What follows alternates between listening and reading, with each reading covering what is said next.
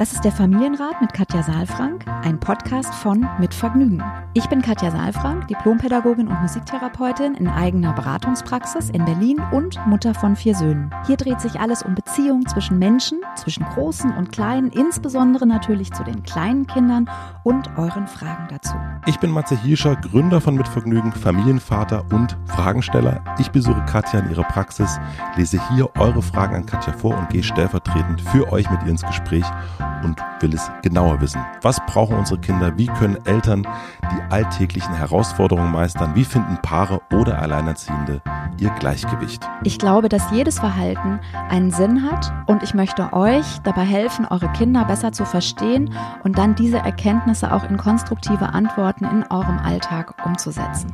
Willkommen beim Familienrat Podcast.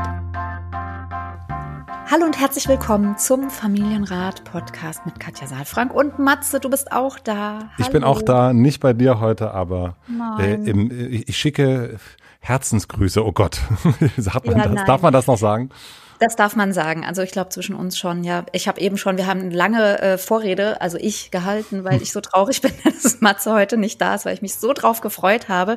Aber vielleicht darf ich das mal sagen, Matze ist ganz viel unterwegs wegen seinem tollen neuen Buch. Er hat nämlich einen Bestseller geschrieben. Also diejenigen, die es noch nicht mitgekriegt haben, bitte unbedingt mal reingucken und besorgen. Stimmt's, Matze? Das stimmt. Das hast du sehr. den Ball nehme ich gerne natürlich an. auch. Ja, den, den Ball nehme ich, gerne. Begeistert. An. Das freut ja. mich sehr. Ja, ich äh, freue mich auch, dass das so. Also du, du bist ja schon in diesem Geschäft länger tätig. Äh, du hast schon länger Autoren bei dir stehen. Bei mir ist es ja noch ganz neu und für mich ist das auch noch sehr in, in ganz wirklich anderes war ein ganz anderes Arbeiten als die Sachen, die ich bis jetzt mhm. gemacht habe. Wir haben ja, so zwischendrin ab und zu mal gesprochen und so. Das ist ähm, und dass es jetzt raus ist. Ich meine, die meisten sagen, wir nehmen das jetzt auf und das kommt nächste Woche schon raus, ähm, was wir jetzt gerade besprechen. Und bei so einem Buch, das habe ich ja vor anderthalb Jahren geschrieben im Grunde oder angefangen und dann mhm. geht das so lang und man zeigt es ja eigentlich kaum jemanden, nur so den Ängsten und jetzt bei so einem Podcast weiß man dann ja dann sofort, dann kriegen wir Zuschriften, dann gibt's Apple-Bewertungen und so weiter und so fort. Also es geht sehr schnell und bei so einem Buch dauert das ja mhm. ewig. Also man schreibt so die mhm. ersten Seiten und dann ist es so anderthalb Jahre später, bis man dann, bis irgendjemand mal sagt, ja, ist, ist gut. Ja, ja, ja, äh, und das genau. ist äh, das ist echt noch neu, aber ich freue mich natürlich sehr, dass es jetzt so ein also wirklich äh, Bestseller ist und das, ja. so das, es ist das wirklich ein bisschen verrückt. Super.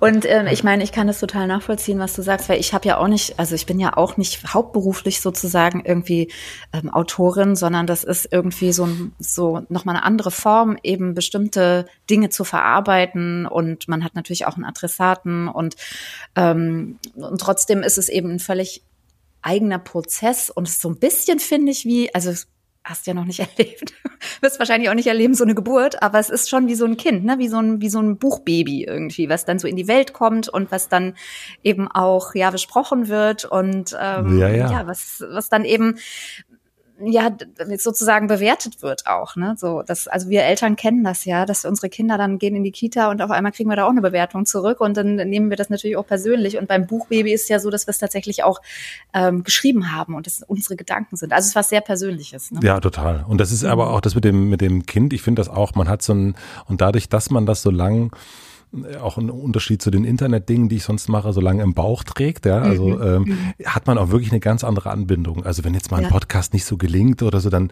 ärgere ich mich natürlich auch, aber es ist, äh, dann gibt's halt nächste Woche einen neuen, ne? Also das ist so ein bisschen ja. äh, was anderes und dadurch, dass das gedruckt ist, ich hat das irgendwie nochmal eine andere ähm, ja, es ist irgendwie was anderes. Nachhaltigkeit, ne? Ja, völlig. Also es ist nochmal, es ist irgendwie präsenter in der Welt. So. ja, ganz, ganz schön. Also, aber wenn das jetzt dazu führt, dass wir uns dann nicht mehr sehen oder das so knapp Nein. ist, dann ähm, wir sehen uns wieder. Mal überlegen, ob ich das gut finde. Leider, wir sehen uns war wirklich nur heute, weil ich, okay. ja, wie, wie, ich dir schon gesagt habe, auch noch mal ein bisschen noch mal wegfahren will, solange man noch wegfahren kann. Ja, natürlich, kann. nein, das und, verstehe ich auch total. Und genau. äh, wir sind ja so beide hier geblieben dieses Jahr Und äh, jetzt ist nochmal, jetzt muss ich nochmal den letzten, die letzten Zeitfenster und die letzten Möglichkeiten, bevor wir, was auch immer wir dann machen ja, dürfen noch. Ja, bevor wieder äh, was passiert irgendwie und irgendwie man wieder nicht fliegen darf oder zwei Wochen dann irgendwie in Quarantäne muss, ne, bevor genau. man wieder arbeiten kann. Genau. Nee, deswegen geht's geht's für mich aber auch wirklich ganz äh, schnöde äh, nach Usedom und ein wenig äh, äh, da lang stopfen und äh, das Meer angucken. Also jetzt auch nicht fliegen, sondern hinfahren und mit dem Freund wandern und und äh, nicht nicht danach zwei Wochen in Quarantäne müssen. Ja, es ist jedenfalls sehr schön, deine Stimme wieder im Ohr zu haben. schön, schön, schön. Apropos Schreiben, ähm, ich würde das, ich würde das mal als eine Überleitung nehmen, denn ja. Äh, wir haben nämlich natürlich auch heute wieder eine Frage bekommen von Nura. Die hat sie an familienrat@mitvergnügen.com geschickt und bevor ich die Frage vorlese, stelle ich euch kurz den Supporter vor. Unser heutiger Supporter ist die Allianz. Als Eltern wollen wir natürlich nur das Beste für unsere Kinder und unsere Familie. Und die letzten Monate haben uns immer ganz deutlich gezeigt, wie unvorhersehbar und unbeständig die Zukunft doch sein kann. Vielleicht vergessen wir dabei auch manchmal, uns um uns selbst zu kümmern, vor allem um die eigene Altersvorsorge. Selbst wenn die Welt mal Kopf steht, ist die Allianz für euch da. Die neue Allianz Lebensversicherung bietet euch Stabilität und Zuverlässigkeit, aber auch gleichzeitig Renditechancen. Viele der Produkte der Allianz bieten individuelle und flexible Wahl- und Gestaltungsmöglichkeiten, schon bei Vertragsabschluss, aber auch während der Laufzeit. Startet jetzt mit der neuen Allianz Lebensversicherung in eure Zukunft. Auf allianz.de slash deine Zukunft findet ihr alle wichtigen Infos zur Lebensversicherung. Ihr könnt euch natürlich auch jederzeit persönlich beraten lassen. Vielen herzlichen Dank an die Allianz und nun zur Frage.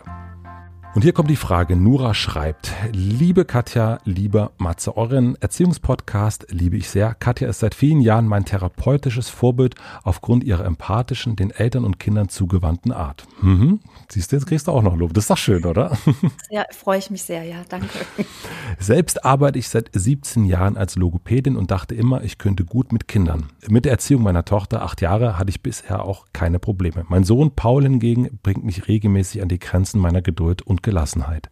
Paul ist im September sieben Jahre alt geworden und in die zweite Klasse gekommen. Er ist ein schlauer, witziger und wissbegieriger Junge mit großem Interesse an technischen und wissenschaftlichen Zusammenhängen. In der Schule kann er viel durch seine Eloquenz und sein Wissen und seine komische Art beitragen.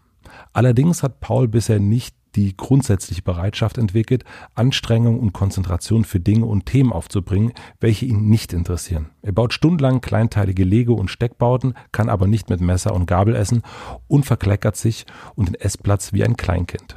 Nach wie vor unterbricht er sein Spiel für einen Toilettengang erst, wenn er schon fast in die Hose macht. Nach dem Toilettengang weigert er sich nicht nur seine Hände zu waschen, weil er keinen Bock hat, sondern zieht die Unterhose auch oft nur hoch, ohne den Hintern abzuwischen. Zähneputzen, Zimmer aufräumen und Hausaufgaben machen sind ein täglicher Kampf mit ihm. Er versucht immer zu vermeiden und zu flüchten und lügt mich, meinen Mann und auch die Lehrerin deshalb an. Konstruktive Gespräche mit ihm hatte ich schon oft. Er versteht, dass er mit sieben nicht mehr nur den ganzen Tag spielen kann und er macht sich bezüglich der Schule auch oft gute Vorsätze.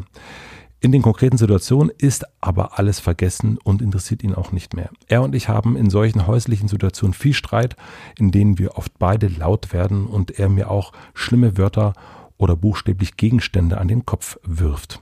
Hinterher tut ihm das immer fürchterlich leid, er entschuldigt sich und wir vertragen uns immer. Beim nächsten Mal anziehen oder waschen droht aber schon der nächste Konflikt. Wie kann ich Paul helfen, eine Mindestbereitschaft zu ungeliebten alltäglichen Verrichtungen zu erlangen? Vielen Dank und liebe Grüße, Nura. Ja, also ich würde mal sagen, die Mindestbereitschaft äh, hat ja Paul. Also ja. sonst, ähm, es ist nur ähm, so, dass die nicht, ähm, dass die Nura dir nicht auszureichen scheint. Mhm und dass ähm, da einfach sehr viel Druck im Kessel zu sein scheint. Ja, das ist zumindest das, wenn ich dir zuhöre, was ich ähm, erstmal so erspüre. Und also wir können ja erstmal ein bisschen sammeln, wie der Ist-Zustand ist. Ja, ich mhm. bin ja immer gerne dabei, ein bisschen zu verlangsamen, zu entschleunigen und ähm, auch erstmal das Umfeld oder das, das worum es geht, ein bisschen zu eruieren und auch ein bisschen sichtbar zu machen. Also Nora, du bist ähm, Logopädin. Das heißt, du hast viel auch mit Entwicklungsprozessen zu tun und auch mit ähm, ja bestimmten, wie soll ich sagen, also ich, das Interessante ist, ähm, ich weiß gar nicht, äh, ob ich es mal erzählt habe, Matze, aber ich habe ja auch mal ähm, bei einer Logopädin gearbeitet und habe angefangen auch bei einer Logopädin ähm, sozusagen mich mit diesen kindlichen Prozessen, ähm, Entwicklungsprozessen auseinanderzusetzen, weil ja wir auch, ähm, also Logopädie beschäftigt sich ja ganz viel mit äh, Sprache, mit ja. Spracherwerb beziehungsweise auch mit mh, hm, der Art und Weise, wie wir sprechen, mit Sprach- und Sprechstörungen. Und ähm, da bin ich an jemanden sehr einfühlsam geraten, der eben nicht ausschließlich diese Prozesse in Form von funktionale Prozesse begleitet, sondern der auch immer das dahinterliegende mit berücksichtigt hat. Also zum Beispiel beim Stottern, ja, dass es da nicht darum geht, ausschließlich den Atem sozusagen so zu steuern, dass man ein, ein flüssiges, ähm, ein flüssiges Sprachbild hat, sondern zu schauen, was lässt denn den Atem stocken? Und das hat mich dann eben, um es kurz zu machen, dazu gebracht, eben auch eher die dahinterliegenden äh, seelisch-emotionalen Bewegungen für als spannend zu erachten und eben auch Kinder besser zu verstehen und so weiter zu entwickeln. Und wenn ich jetzt hier zuhöre, was du gerade vorgelesen hast in der Mail, dann erinnere ich mich daran, dass natürlich auch in, also ich, als ich angefangen habe, in der Logopädie zu arbeiten, ganz viel auch ähm, mit Erwartungen zu tun hatte. Also dass Eltern eine bestimmte Erwartung hatten an die Therapie oder dass auch die äh, Mitarbeiter dort ähm, bestimmte Entwicklungsprozesse erwartet haben die einfach stattfinden sollen. Also ein Kind dann und dann zum Logopäden zu schicken, also zu sagen, dann und dann beginnt die Sprachentwicklung, dann und dann muss ein Kind sprechen können, dann und dann ist es schwierig, wenn ein Kind noch lispelt, ähm, dann und dann, ich weiß nicht, wie es dir mit deinem Kind geht, ich habe das also auch mit meinen Kindern erlebt, dass man dann eben ja Knötchen auf den Stimmbändern auf einmal entdeckt hat oder dass ein Lispeln da war, wo mir dann auch Leute gesagt haben, wenn du jetzt nicht zum Logopäden gehst, dann wird das Kind immer diese Sprachstörung haben und du bist verantwortlich dafür so, okay. Also weshalb ich das erzähle, ist so ein bisschen ähm, noch rauszukriegen oder noch mal äh, Nora dich ein bisschen dafür zu sensibilisieren, wo die Erwartung von dir und vielleicht auch von deinem Mann liegt und dass das vielleicht etwas ist, was es sich lohnt, noch mal zu überprüfen, weil du hast ähm, viel Wissen über Entwicklung einerseits und auf der anderen Seite eine Tochter, wo du sagst, da hattest du überhaupt gar keine Probleme bisher. Das heißt, die hat so ein bisschen also entweder ist sie kooperativer oder sie hat ist einfach ein anderer Mensch und sie hat ähm, auch vielleicht den Erwartungen, die du bisher hattest, entsprochen, wie auch immer. Jedenfalls ist Paul ein Kind für sich und ich glaube, es lohnt sich nochmal bestimmte Erwartungen zu überprüfen und vielleicht sogar zur Seite zu stellen, um einen Ist-Zustand anzuerkennen. Und nochmal aus so einer Wertung rauszukommen. Du meinst aus dieser äh, berufsbedingten logopädischen Bewertung? Ja, das ist mir jetzt schon fast ein bisschen zu viel Interpretation von meiner Seite. Ja, ähm, das fiel mir jetzt nur auf, weil eben Nora geschrieben hat, dass sie Logopädin ist. Mhm. Und ähm, ich das ja natürlich auch von mir kenne, beziehungsweise dort auch so erlebt habe, dass man da viel mit Entwicklungstabellen auch zu tun hat. Jetzt weiß ich aber überhaupt nicht, wie Nura arbeitet. Ja, deswegen, da gibt's mhm. ja auch große Unterschiede. Deswegen, ich möchte da jetzt nicht äh, irgendjemandem zu nahe treten. Ähm, und trotzdem, ja, könnte es eben sein, dass dadurch, dass man, dass, dass eben eine Profession vorhanden ist, dass da vielleicht ein bestimmter Erwartungshorizont da ist, der einen dann auch daran hindert, wirklich in Beziehung zu kommen zu dem kleinen Wesen, um das es da geht. Und Paul ist, ähm, der ist im, äh, also steht jetzt hier, ne, im September sieben geworden. Das heißt, ja. der ist gerade erst sieben geworden.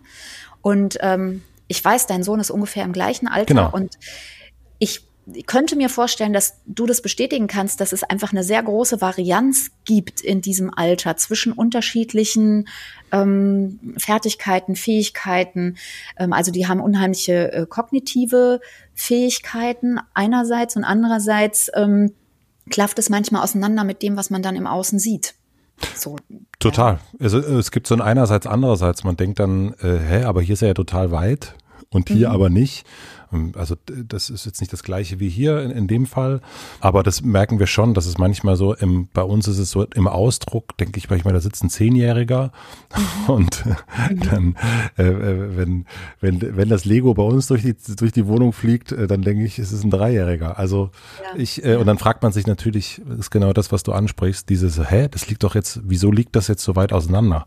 Ja, ja, und man hat dann das Gefühl, es ist eben so eine Entwicklung, die auf verschiedenen Ebenen irgendwie auseinanderklafft. Genau. Und dann, ne, das ist ja auch schon fast eine Bewertung. Ne? Also wenn wir sagen, Kinder sind weit entwickelt, impliziert das ja, sie haben einen Entwicklungsschritt nach vorne gemacht, in Klammern, der ist gut. so, also da sind sie irgendwie gereift oder so. Ja. Aber das ist ja etwas, was ganz viele Eltern, ne? Also du, du hörst genau. ja, das ist ja so, oh, also ich muss schon sagen, also für sein Alter oder für mhm. ihr Alter, also dieser Satz, den kennt man ja. Ne? Also, den kennt man, genau. Das ist der Elternstolz natürlich auch. Ne? Mhm, genau. Und dann ist auf der anderen Seite, ja, da ist auch wieder andererseits, ne, wenn man, also weil es ist ja kein Verdienst von uns, das muss man mhm. ja auch nochmal sagen, ne? die Entwicklung passiert ja einfach. Wir sind ja nur, wir sind ja ausschließlich die Gärtner. Wir haben ja nur die Aufgabe, eine Atmosphäre und ein Entwicklungshorizont ähm, oder ein, ein, ein Entwicklungsklima ähm, zur Verfügung zu stellen, also die Erde zu haken, sozusagen da, wo, wo das Blümchen wächst, wo die Blume mhm. wächst, wo die Pflanze wächst, ja.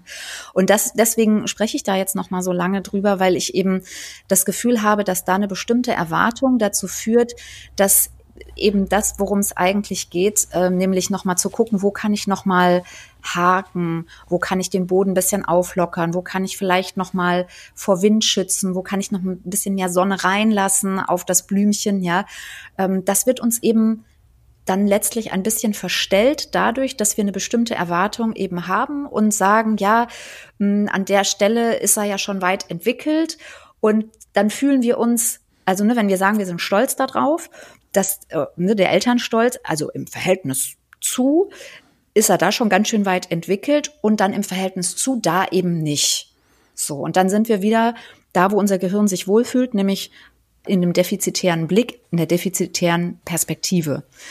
Und das führt eben zu Druck, weil wir auf einmal auch denken, wir sind dafür verantwortlich, dass das jetzt gut klappt. Und wenn wir dann anfangen zu drücken und zu schieben und sei es nur von der Atmosphäre her, ja, also in Kampf geraten, in Streit geraten, das, was Nora auch hier beschreibt, ja, dann entsteht große Verunsicherung natürlich bei dem Kind auch. Ja, bin ich okay so, wie ich bin? Mhm. Ja, und das, also, mich, mich rührt es auch, wenn, wenn ich dann höre, dass ähm, Paul eben auch verspricht oder dass er auch sagt, ja, er weiß, er kann mit sieben nicht mehr so viel spielen das ist doch, also da denke ich so, ja, also das, das ist ja, das ist ja auch ein bisschen das, was wir irgendwie gemacht haben für Kinder, dass sie eben mit sieben Jahren, warum eigentlich nicht? Ja, mhm. ja, weil wir gesagt haben, da ist jetzt Schule und da sind bestimmte Entwicklungstabellen und da muss der sich jetzt dran halten. So und ähm, das heißt nicht, dass ich nicht äh, auch dafür bin, dass Kinder auch die Umgebung wechseln und trotzdem, ne, André Stern übrigens, kleiner Exkurs,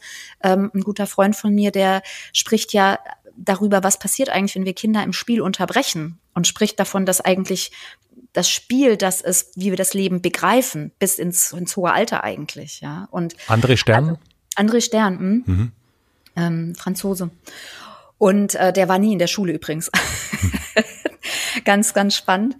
Aber jedenfalls, da habe ich auch viel erfahren und viel gelernt über bestimmte Erwartungen, die wir Eltern spüren, dadurch, dass wir die Kinder in die Schule schicken und natürlich das System mit den Kindern was macht, mit uns was macht. Und ich will einfach ein bisschen sensibilisieren für die Situation dieses kleinen Pauls, der eben versteht vom Kopf her, ich darf das nicht mehr machen, ich muss mich jetzt auf andere Dinge konzentrieren, die andere Menschen für mich vorgesehen haben. Und dass da eine Diskrepanz entsteht und auch vielleicht nicht eine Lust daran, sich damit zu beschäftigen, wenn er das tun muss, Mhm. Also ne, das widerspricht ja auch quasi seiner Entwicklung, weil es geht ja um Autonomie und um Selbstwirksamkeit. Und das heißt, es geht nicht darum, dass er das jetzt nicht tut, sondern die Frage ist, welche Atmosphäre können Nora und ihr Mann schaffen, damit, damit dieser Kampf aufhört und damit sie vielleicht gemeinsam sich an die Seite von Paul stellen können und mit ihm die Dinge, die jetzt für ihn ähm, wesentlich sind, die ja auch dazu führen, dass es ihm nicht gut geht. Also es wird ihm ja auch ja. nicht gut gehen, ja, mit, mit diesen Dingen. Also, mm, und da dann vielleicht auch ja, eben auch nochmal so gucken, was ist eigentlich wirklich meine Erwartung und wo geht's auch einfach um Paul. Das ist ja seine Entwicklung. Also es ist ja, ne, also wo ist das und wo ist das Problem, dass er nach wie vor sein Spiel erst unterbricht, wenn er beim, wenn er für einen Toilettengang schon erst fast in die Hose gemacht hat.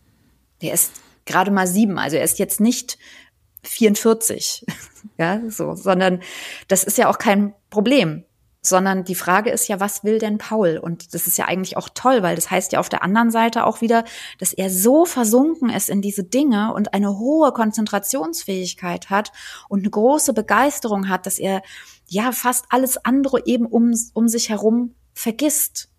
Und auch, ne, da sind wir fast wieder ein bisschen auch beim Thema Trockenwerden, weil das ist ja auch ein Prozess, der sich erst integrieren darf. Das ist kein linearer Prozess, sondern einer, der sich in Wellenbewegungen auch vollzieht. Das heißt, es dauert oft bis zum zehnten, elften Lebensjahr, bis sich das wirklich auch verfestigt, dass man diese Impulse, auch wenn man hoch konzentriert ist, im, im Unterbewusstsein wahrnimmt und dann muss man ja noch unterbrechen. Also hm.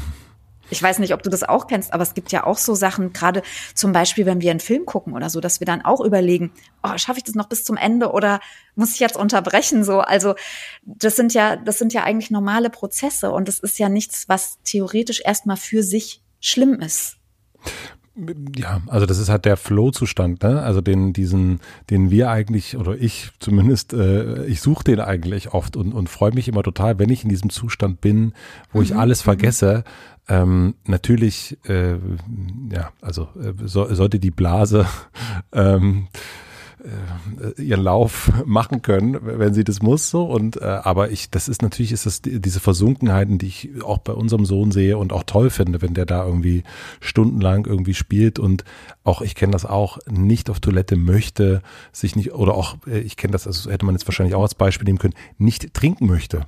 Ja. Also ne, ja. dieses, mhm. kannst du bitte was trinken? Und der denkt, oh Mann, ich bin hier gerade so, ich bin, ich bin im Wilden ja. Westen gerade, ich, ich will ja. nichts trinken. ähm, und das äh, bringt ihn dann raus natürlich. Hm, darf ich dich mal in eine konkrete Situation auch nochmal zurück auf Paul bringen? Weil es gibt ja so ein mhm. paar Sachen, wie zum Beispiel Zähne putzen oder so. Oder mhm. äh, das sind ja, also das eine ist ja wirklich erst in dieser Situation äh, des, ähm, des Spielens und so weiter. Ich glaube, äh, ich finde das toll, dass du da auch nochmal diesen, diesen Appell des äh, bisschen nachsichtiger sein und nicht so bewerten.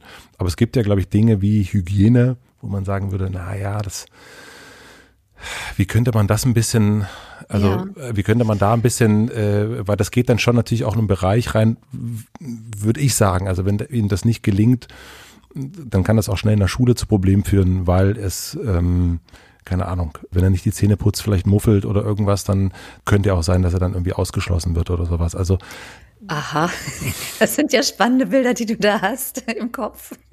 Ja, also aber das, das also das jetzt kind, gar nicht meine Bilder. Wenn ich deine, nee, aber meine Bilder sind da schon, also ich, mhm. also ich kenne das tatsächlich noch bei uns aus der Schule des damals. Also da gab es einen Jungen, der ähm, da sehr doll gehänselt worden ist für.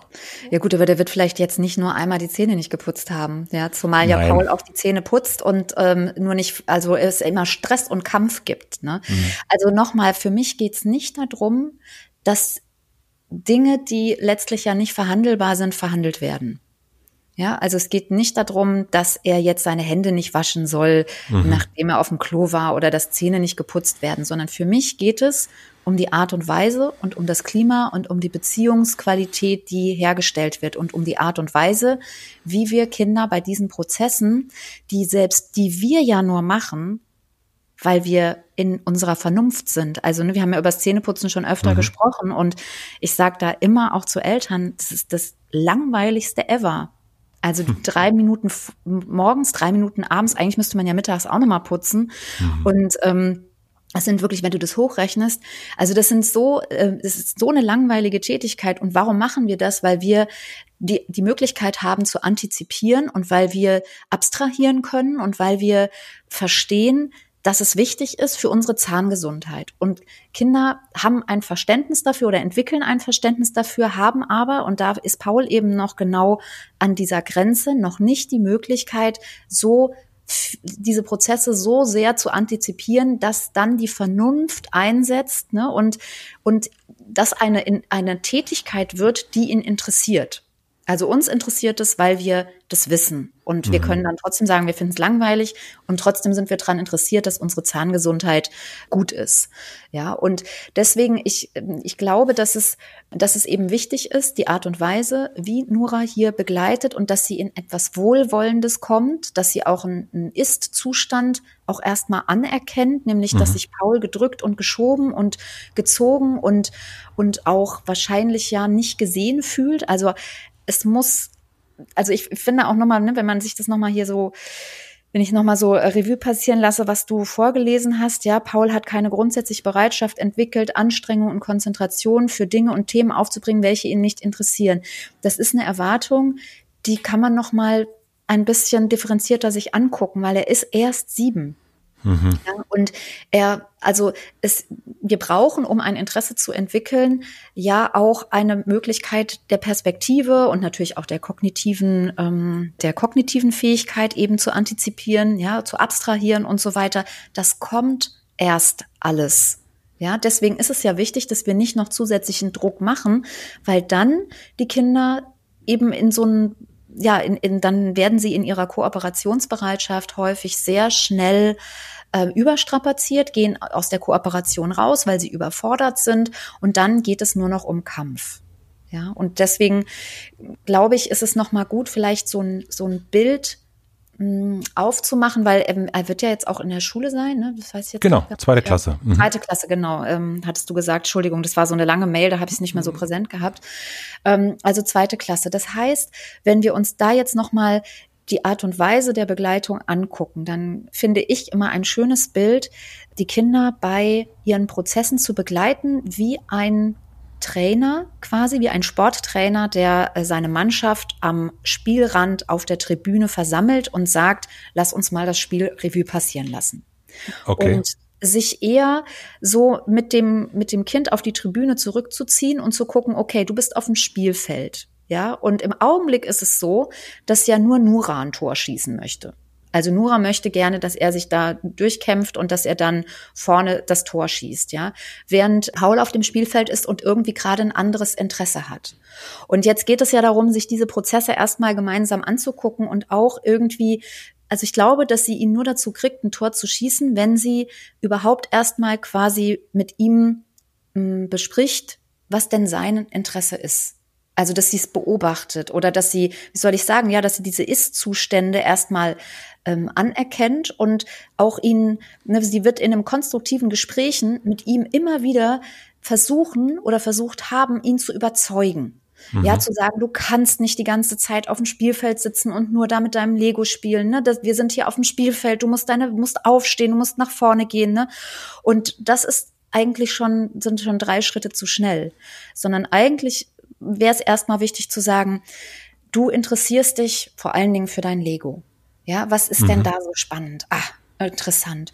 Und, ähm, und jetzt schau mal, was, was machen wir jetzt? Jetzt findet um dich rum das Spiel statt. Und einige Dinge, ähm, ja, müssen stattfinden, sonst wirst du da überrannt, ne, auf dem Spielfeld irgendwie. Und also mit ihm noch mal ein Schrittchen zurückzugehen und ihn in seiner Autonomie mitzunehmen. Weil wir haben alle dieses Autonomiebestreben, wir wollen Selbstwirksamkeit, ja, und manche Dinge sind eben doof und da ist dann eher nicht die Frage, machen wir das oder machen wir das nicht, sondern wie machen wir das und was würde zum Beispiel Paul helfen nach der Toilette? Ich frage mich ja sowieso, ähm, woher jetzt Nora weiß, dass er sich die Hände nicht wäscht.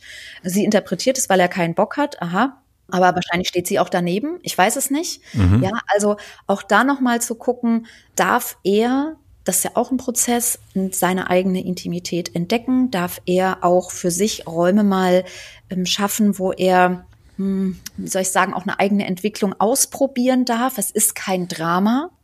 Ja, wenn man mal die Zähne nicht geputzt hat, mhm. zum Beispiel, ja, äh, man wird nicht sofort ausgeschlossen, nicht sofort, ja. Ach. sondern es geht wirklich darum, diese Prozesse zu begleiten und zwar wohlwollend und liebevoll zu begleiten. Das ist eigentlich, mein Ziel ist eigentlich ein bisschen Kampf daraus zu nehmen. Deswegen plädiere ich so dafür, ein, nochmal ein Schrittchen zurückzugehen. Mhm. Ah, okay. Das heißt, du willst, du willst ihn erstmal wieder Vertrauen ja. Äh, Vertrauen geben. Also du willst nicht, du willst ihn sozusagen aus dieser, also du empfiehlst, ihn aus der Beobachtung zu nehmen, ein bisschen und zu sagen, ähm, lass ihn mal machen und äh, renn nicht die ganze Zeit hinterher und, und gucke, was, was er da macht. Habe ich das so richtig verstanden? Also in meinem, in meinem Bild ist es eigentlich so, dass Nura entweder hinter ihm steht, sehr dicht und ihn ständig mhm. ein Stück nach vorne schubst oder eben vor ihm ist und äh, sozusagen an der Hand zieht. Ja. Mhm. Und mein Ziel wäre jetzt, dass Nura eher an die Seite von Paul geht. An die Seite von Paul geht, auch mal guckt, wie nah kann sie da stehen und mit ihm gemeinsam quasi experimentiert und auf die Dinge guckt. Mhm. Ja, also weil jedes Kind, was, was in die Schule geht und ähm, selbst wenn es ungerne geht und selbst wenn es alles uninteressanter ist, Kinder verlieren ja auch Interesse. Ne, die gehen ja immer erstmal interessiert an Dinge ran. Das ist ja das Tolle an Kindern, dass die immer erstmal offen und unvoreingenommen sind. Und irgendwann verlieren sie das Interesse, wenn eben, ja, wenn eben das tatsächlich vielleicht auch Bereiche sind, die sie nicht interessieren oder wenn eben auch nicht die Beziehung da ist oder warum auch immer. Ne? Schule ist, ist ein Feld für sich. Und ähm, an dieser Stelle das Interesse ähm, oder überhaupt das äh, mit ihm die Möglichkeit wieder zu haben, zu, zu fragen oder nein, ich, ich sag's nochmal anders. Es, es geht darum, eigentlich ihn ernst zu nehmen darin, dass er auch Interesse entwickeln darf. Super. Also das ist ein, das ist ein Knallersatz, finde ich. Und sagst du dann, dass der Rest im Grunde kommen wird einfach? Also dass man darauf vertrauen, dass man dann ins Vertrauen gehen soll? Ja, also ich, ich, ich finde alles das, was Nora schreibt, sind zwar sehr kleine Prozesse und für uns banale Dinge. Für Kinder sind das Riesenmeilensteine. Und ich würde mir wünschen, dass Paul das in seinem Tempo machen darf und eben in einer wohlwollenden Begleitung, die eben ja nicht dazu führt, dass eben er laut werden muss oder dass auch die Mama laut wird und vielleicht sogar ihn ausschimpft und Vorwürfe macht, ja, weil das ist nicht konstruktiv. Also ein konstruktives Gespräch heißt für mich eher einen Austausch über die unterschiedlichen Perspektiven und ich finde auch dieses das ist ja auch ein Abschied offensichtlich von der Kindheit. Also jetzt werde ich ein bisschen pathetisch, ja, mhm. aber so dieser, dieses, ähm, er hat verstanden, dass er nicht mehr den ganzen Tag spielen kann. Ja. Mhm. So, das, das ist ja, das ist ja auch schade. Das ist ja auch ein, das kann man ja auch mal traurig sein drüber, dass man nicht mehr den ganzen Tag spielen darf. Ich habe das auch noch so in Erinnerung, dass es irgendwann bei mir mal so einen Punkt gab, wo ich dachte, aha, jetzt ist irgendwie Schluss damit, ja, jetzt, jetzt stehen irgendwie so viele, hm, weiß nicht, dann schreibt man Tests und dann, dann gucken die Eltern einen kritisch an und so. Also man ist irgendwie, wird man nochmal anders bewertet, wenn man dann so in der Schule ist und wenn man da dann den Erwartungen genügen muss, ja. Und eher auch mit ihm das zu betrauern oder zu sagen, Mensch, ich kann das so gut verstehen und es wäre so schön und dann am Wochenende sich aufs Wochenende zu freuen und mit ihm die Sachen zu sortieren, die jetzt eben notwendig auch sind und mit ihm zu überlegen, was brauchst du, um das so gut hinzukriegen, dass es für dich gut ist, für dich, Paul, und nicht für mich, Mama, so wie ich es mir vorstelle. Mhm. Okay. Also ja. zusammengefasst im Grunde mh, hm, erstmal die, die überprüfen, was ist jetzt Erwartung mhm. und was ist, ähm, was vielleicht auch nicht. Und dann eigentlich, und dann als, als äh, also in eine Selbstreflexion zu gehen und dann aber eigentlich zu sagen, okay, äh, hier bist du ein, vielleicht einfach wirklich noch ein, ein Kind und bist du vielleicht einfach noch nicht so weit, in meinen Augen, als Mutter. Und als drittes dann zu gucken, äh, gemeinsam dann so einen Raum zu finden, über die Dinge zu sprechen. Ja, über die Dinge zu sprechen und tatsächlich auch so, ne, wenn hier steht, beim nächsten Mal anziehen oder waschen droht schon der nächste Konflikt. Worin besteht der Konflikt? Mhm. Ist er zu langsam? Macht das nicht so, wie sie es erwartet? Macht das gar nicht, ja? Und es, es gibt Möglichkeiten, ohne auch in einen Kampf zu geraten, miteinander im Kontakt zu sein. Also ich glaube, wenn, wenn da dieser Druck ein bisschen nachlassen kann bei, bei Nura, ja, sie ist keine, äh, wie soll ich sagen, also sie ist keine schlechte Mutter, weil sie jetzt nicht auf diese Prozesse so schnell besteht. Im Gegenteil, mhm. ja. Also sie darf da ein bisschen loslassen, sie darf das zur Kenntnis nehmen, sie darf noch mal gucken, was ist denn da beim Anziehen das Thema. Sie darf auch Paul da noch mal fragen, ja, weil wir können davon ausgehen, dass Kinder selbstständig werden wollen. Das wollen sie und mhm. sie machen das auch und sie werden ständig und selbst selbstständig warte mal, das, äh, Moment, den, den äh, muss ich mir mal kurz notieren. ja, sie werden ständig und selbst selbstständig und nicht, weil wir sie drücken und schieben.